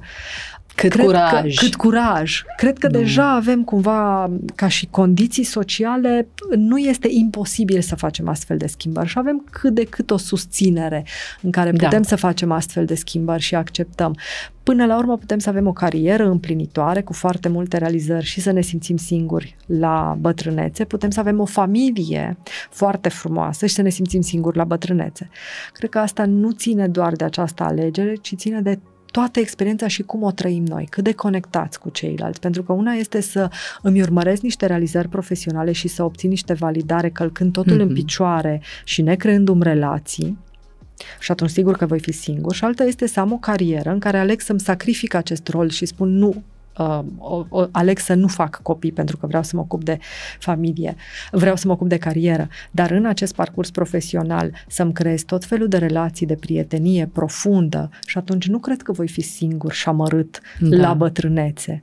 La fel și familia. Una este dacă mă sacrific și le tot spun la copii câte am făcut eu pentru ei și cum nu am făcut carieră și n-am făcut nimic ca să-i cresc și o să fiu singură la bătrânețe și amărâtă și alta este să fac asta din dragă inimă, să-i Da. da. ajut, să-i ajut apoi când sunt și bunică și să văd că asta mi-a fost mie menirea și asta mi-am dorit și asta mă face să mă simt împlinită. Dar e un punct aici nevralgic, exact cum spuneai, să-i ajut și când sunt bunică. În țările occidentale se știe clar, femeile care ies la pensie au o viață împlinită în sensul că continuă să facă lucruri pe care le-au visat, n-au reușit să le facă da. sau continuă să le facă pe cele care la un moment dat le-au făcut pentru sufletul lor. Nu se dedică familiei neapărat, Mm-hmm. nu își cresc neapărat uh, nepoții să-i nu e ducă acest zilnic. model pe care îl avem noi de sacrificiu. Uh, Avem sentimentul că la noi, uh, femeile după 65 de ani, doar atât le mai oferă viața. Atât le mai oferă, nu aș spune viața, aș spune și societatea. Ah, câte, mai ales contexte, societatea. câte contexte sociale avem ca femeile, avem în, poate în orașele mari aici, clo- aici colo niște cluburi ale pensionarilor. Câte oportunități au la noi Exact. vârstnicii să meargă la un dans, dans potrivit pentru vârsta lor, desigur. Um, câte oportunități au să facă alte activități și să se întâlnească în locuri, să socializeze. Dar la nivel de autorități, Între ei. uh, există vreun interes? Pentru că populația îmbătrânește. Auzim vorbindu-se despre astfel de lucruri, uh, Nu creând auzim. perspectiva oamenilor în vârstă. Nu auzim de această perspectivă și avem și acest model cultural în care, într-adevăr, atâta vedem. La Atât rolul de se vârstnic, poate. acela de bunic. Exact. Și hai să ne gândim la cei, poate, al căror copii maturi aleg să nu facă copii. Este o tragedie pentru marea majoritate. Este Teribil. o tragedie. Am clienți la cabinet care sunt în poziția de a fi asaltați de proprii părinți cu această solicitare de a face nepoți. fă că îl cresc eu. Da, Și că copilul am vine și eu și ceva spune, de făcut. îl fac când am eu timp să-l cresc, că îl fac copilul meu, nu-ți fac ție o jucărie. Ca să am și eu ceva de făcut, pentru că atât a fost modelul cultural și atât am primit, că mă căsătoresc, fac copii, după care sunt bunică. Ori când venim cu aceste schimbări în structura socială, în care, pe de o parte, și începem să facem copii mai târziu, generația copiilor noștri, cel mai probabil, nu vor apuca să fie ajutați de bunici, Clar. pentru că vor fi bunicii cam nu mai sunt pe când uh, vor face copii. Este ceea ce se întâmplă de foarte multe ori și în vest. Pentru că acele bunici care călătoresc, care își trăiesc viața, o bună parte dintre ele nici nu au nepoți, pentru că copiii lor încă sunt într-un proces de as- ascensiune uh, Din profesională punct de și vedere al fac carierei. copii mai târziu. Bine, și au bani, au resursele Au bani și necesare. au resurse, aceste exact. femei, aceste bunici. Exact, nu? du-te din Care- pensia din România, du-te într-o Du-te croazieră. în- Exact, Că du-te nu- în călătorie. nu poți să faci.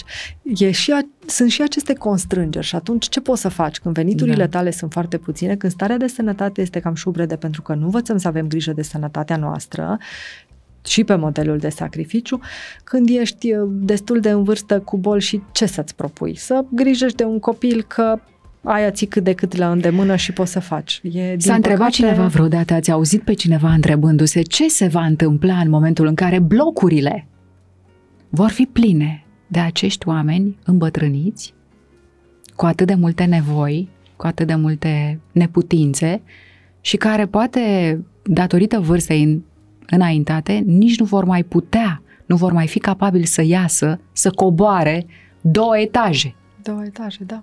Din păcate, deja avem astfel de situații de oameni foarte izolați, Da. foarte însingurați. Dar ce vom face când blocurile, Când va fi așa mult. cum nu mai sunt, sunt cartiere, sunt blocuri care nu mai au copii, nu, nu mai sunt copilași, sunt doar oameni în vârstă. Da. Mai vin copii uh, la bunici din când în când. Da. Ce se va întâmpla atunci? E o structură socială în schimbare și vom vedea ce se va întâmpla atunci, dar cu siguranță vom avea de-a face cu foarte multă depresie, pentru că acești oameni vor fi singuri și fără resurse. Exact. Vom avea de-a face și cu furie, pentru că o parte dintre ei vor fi acei bătrâni, bătrânei moroconoși și furioși și nimic nu va fi bine. Uh, și e, din păcate, o evoluție pe care pe undeva o prevedem, dar pe de altă parte stăm să vedem ce se întâmplă și o să vedem atunci ce facem. Minunat. Din păcate, cam asta este abordarea la nivel, la nivel social și de autorități. Scrie în carte. Preocupați mereu de ceilalți, tindem să observăm greu când nevoile nu ne sunt îndeplinite și ni se încalcă limitele, ceea ce ne predispune apoi la reacții furioase.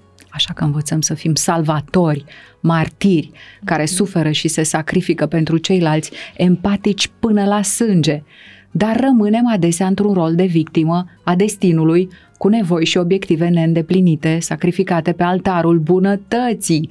Și pentru că ne dorim cel mai mult ca alții să ne vadă ca fiind în esență buni, învățăm de multe ori să ne reprimăm furia, încercăm să nu o lăsăm să se vadă, să se exprime. Eventual, o ducem în alte relații decât cele unde a apărut. Asta mi se pare atât de crud și atât de adevărat. Nevoi neîndeplinite, sacrificate pe altarul bunătății. Da. Dacă era cineva care putea să spună asta, tu ai fost. Deci, cât de adevărat, dar oare cât de mult ne dorim să vedem asta, cu adevărat? Un alt element când ajungem la un astfel de parcurs în viață, un alt element aici este și frica de a încerca. Frica, da. Frica de a încerca pentru că în această variantă în care aleg să mă sacrific pentru ceilalți și rămân în acel rol de victimă în care eu n-am putut pentru că am ales să am copii, eu n-am putut Da. pentru că am făcut aia, eu n-am putut pentru că părinții nu știu ce nu mi-au oferit.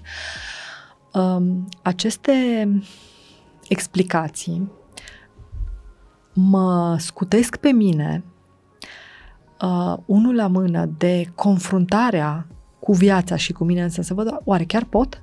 Și îmi păstrează așa un potențial de eu aș fi putut Aș să fi- ajung, aș Oh. mamă, ce aș fi făcut eu, cum aș fi fost, ce Exact. aș fi dres. Și pe de altă parte îmi asigură și un, un, un soi de validare, cumva, așa, un, un pic de medalie în piept, de no, sărac, ar fi putut, dar uite, s-a sacrificat și ce de treabă e că s-a sacrificat pentru. E, e o modalitate, de fapt, eu aș spune, de a evita responsabilitate pentru propria viață. Îți asumi responsabilitate pentru ceilalți, și asta cu salvatorul o am și eu și uh, toți uh, terapeuții, că de aia ne facem terapeuți, Nu? avem uh, această armură a salvatorului, avem atât de multă grijă de ceilalți și putem să investim atât de multe uh, energie, efort Mm-hmm. pentru ceilalți, prieteni, familie, clienți, oameni pe care îi ajutăm și ne acordăm atât de puțin timp nouă înșine pentru a sta și a vedea noi ce ne dorim, noi de ce avem nevoie, ce avem nevoie să cerem. Și este pe undeva, este o lipsă de responsabilitate față de propria persoană, lipsă de responsabilitate care vine cu lipsă de rezultate, dar te apere apoi cu valoarea socială, emoțională, umană a ceea ce tu ai oferit. E așa un, un soi de compromis în care ești un pic în două părți. Da. Și faci ceva, dar nu exact ce ți-ai dori, nu muncești, dar nu îndrăznești până la capăt. E așa un soi de treabă ne, nedusă până la capăt. Și cred că ne poate ajuta pe toți să conștientizăm un picuț, să nevoia asta de, de a-i ajuta pe ceilalți de unde vine, pentru că asta nu înseamnă neapărat că nu-i mai ajutăm pe ceilalți. Clar. Pentru că putem să continuăm să-i ajutăm, cum povesteam puțin mai devreme, dintr-un loc de plin și dintr-un loc de asumare și atunci ceea ce ofer, ofer într-adevăr și șofer cu dragă inimă și nu este o povară pentru ceilalți, sau pot să-mi reduc puțin uh, timpul sau efortul pe care îl investesc în așa fel încât să nu simt că mă distrug eu pe interior când fac asta și să ajut în limitele posibilităților mele umane. E foarte important să fac aceste reglaje. În orice meserie aș fi în care ajut. Dar ca să ajung să pot să fac asta și să gândesc așa, am nevoie în primul rând de stimă de sine. Nu? Da. Pot eu, nu știu, și cu stima de sine să diminuez furia, nu? Pot eu cu stima de sine să ajung și la împăcare, la acceptare. Pot eu cu stima mea de sine să fac în așa fel încât, exact cum se explică în avion, în cazul unei da. eventuale, aproape imposibile depresurizări, masca vă puneți întâi dumneavoastră și, și ulterior apoi. copilului. Da. da. E un atât de simplu, nu, o atât de simplă atenționare. Da. Dacă nimeni nu-ți spune, măcar ia, ia o pastă de bună. Exact. Și aplic-o la tine. Și fii în Dacă tu ești responsabil bine, de viața ta, exact. ai grijă de tine și de acolo du-te și ai grijă de ceilalți. Și uite cum îi conțin pe toți. Da. Uh, e puțin greu să facem asta și e nevoie de maturizare. De ce? Pentru că în prima parte a vieții, nevoia fundamentală umană, așa cum ai spus tu mai devreme, este conectarea. Copilul vine cu această programare genetică da. de a se integra în grupul de a cărui supraviețuire depinde. Și atunci, creierul nostru, când suntem copii, adolescenți și tineri adulți, este focalizat pe ceilalți, se orientează după ceilalți în a descifra așteptările, regulile sociale și prima noastră nevoie acolo este conectarea și în plan secund este cealaltă nevoie majoră umană, autenticitatea.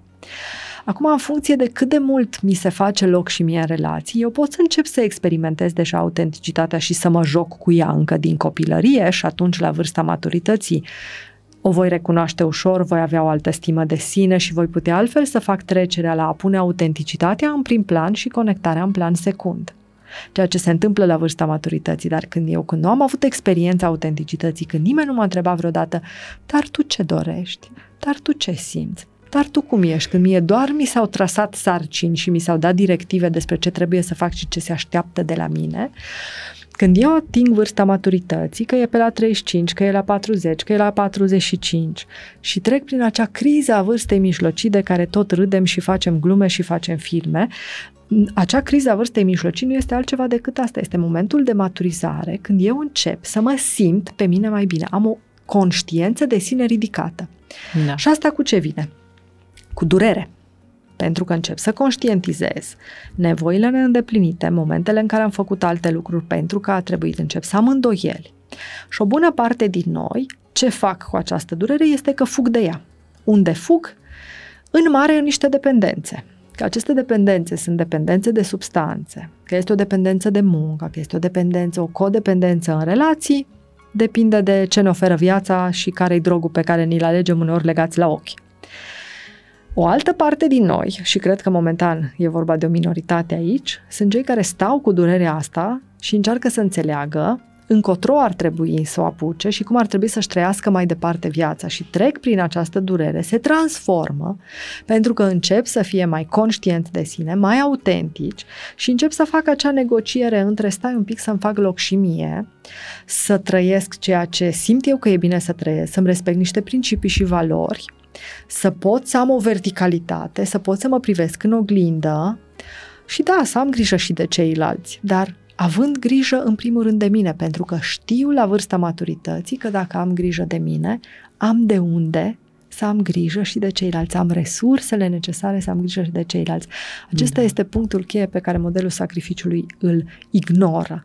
Ca să pot să mă sacri, ca să pot să dau ceva, am nevoie de un plin un plin pe care, la vârsta maturității, trebuie să realizăm de unde ni-l putem procura. Cum pot să am grijă de mine ca să am de unde dărui? Și atunci o să dăruiesc din prea plin și o să fiu bun și o să ofer și ceea ce ofer va fi cu adevărat un dar, nu va fi o obligație, da. așa, știi, ca în diverse contexte când cineva ne dă o chestie și nici da. nu vrem să o luăm de la început, că știm că dacă punem mâna pe pliantul respectiv sau pe produsul respectiv, deja o să fim într-o situație în care s-ar putea să insiste să ne vândă ceva ce nu dorim. Așa este de multe ori darul pe care îl oferim din sacrificiu. Celălalt nici nu vrea, mm-hmm. nu mai dorește ajutorul tău, pentru că deja a învățat că ajutorul tău vine apoi cu reproș, cu o obligație, cu... Nu mai e un, uh, un dar cu adevărat, chiar dacă tu spui că dăruiești. Și am ajuns cumva aproape de final. Mai am totuși multe de întrebat, dar aș alege întrebarea asta. Pot să-mi cresc stima de sine, dar tu să nu recunoști asta și să continui să mă agresezi, să continui să nu mă vezi, să nu mă recunoști? Adică eu, crescându-mi stima de sine, pot să cred că va continua agresiunea la adresa mea? Eu nu cred asta. Um, pot să fie unele relații, um, unele contexte relaționale în care celălalt proiectează așa de puternic asupra mea o imagine încât nu percepe cu adevărat schimbările prin care eu trec și nu mă conștientizează. Se întâmplă asta destul de des în relațiile parentale la vârsta adultă, cu copiii care cresc, se maturizează, iar părintele, deși evident că este mai în vârstă, are un grad de maturizare care începe să fie inferior propriului copil. Uh, un părinte care s-a valorizat tocmai prin rolul de părinte și care în rolul de părinte a fost poate singurul context în care s-a simțit pe o poziție de superioritate, mm-hmm. Nu-și va lăsa copilul să crească, pentru că în momentul în care copilul crește și ajunge pe o poziție de egalitate ar trebui inițial, iar ulterior se inversează, este datul firesc al vieții, acest părinte își va menține copilul forțat într-o poziție de inferioritate pentru că poziția de egalitate îl amenință, că este singurul context în care s-a simțit superior, în putere, că știe mai multe, că înțelege mai multe. Și acest părinte, neconștient de procesul pe care îl face, își va menține copilul într-o stare de inferioritate și va spune, nu ești bine, nu te descurci, tu nu știi nimic. E acest copil adult, care la un moment dat poate să simtă această influență nocivă a părintelui său. Pleacă în alte contexte relaționale. Poate fi o relație de cuplu, pot fi relații profesionale în care își validează cumva valoarea personală și vine cu o stimă de sine crescută și își confruntă părintele. Dar părintele îi spune într-una, nu știu ce te-a apucat, că nu ești tu. Ăsta nu ești tu.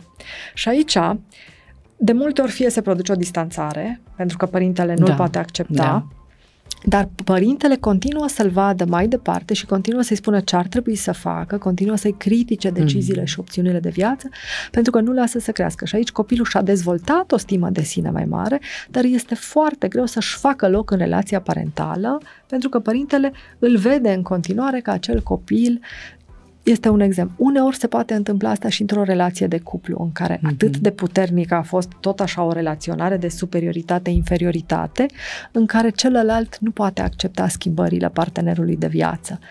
Deci pe undeva e o păcăleală, doamna psiholog, când spunem că dacă schimbarea începe cu mine și dacă se produce la mine, se schimbă și mediul.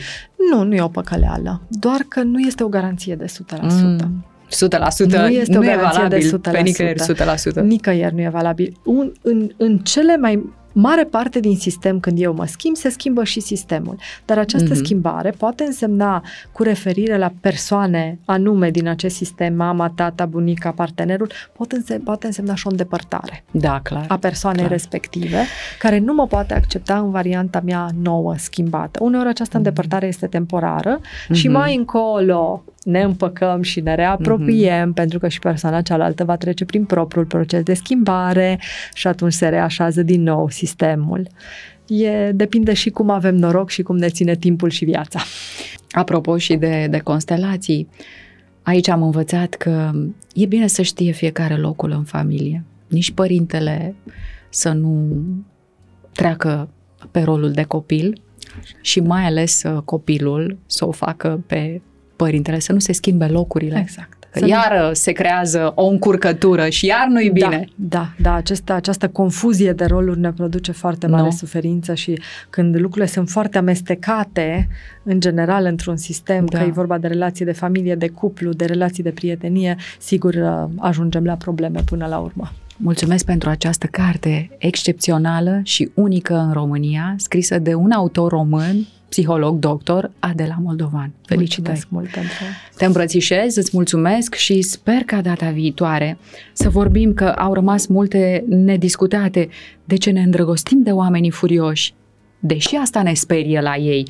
De ce ne arătăm cea mai urâtă față? Tocmai față de un om pe care îl iubim. Doamne, câte lucruri au mai rămas uh, nespuse.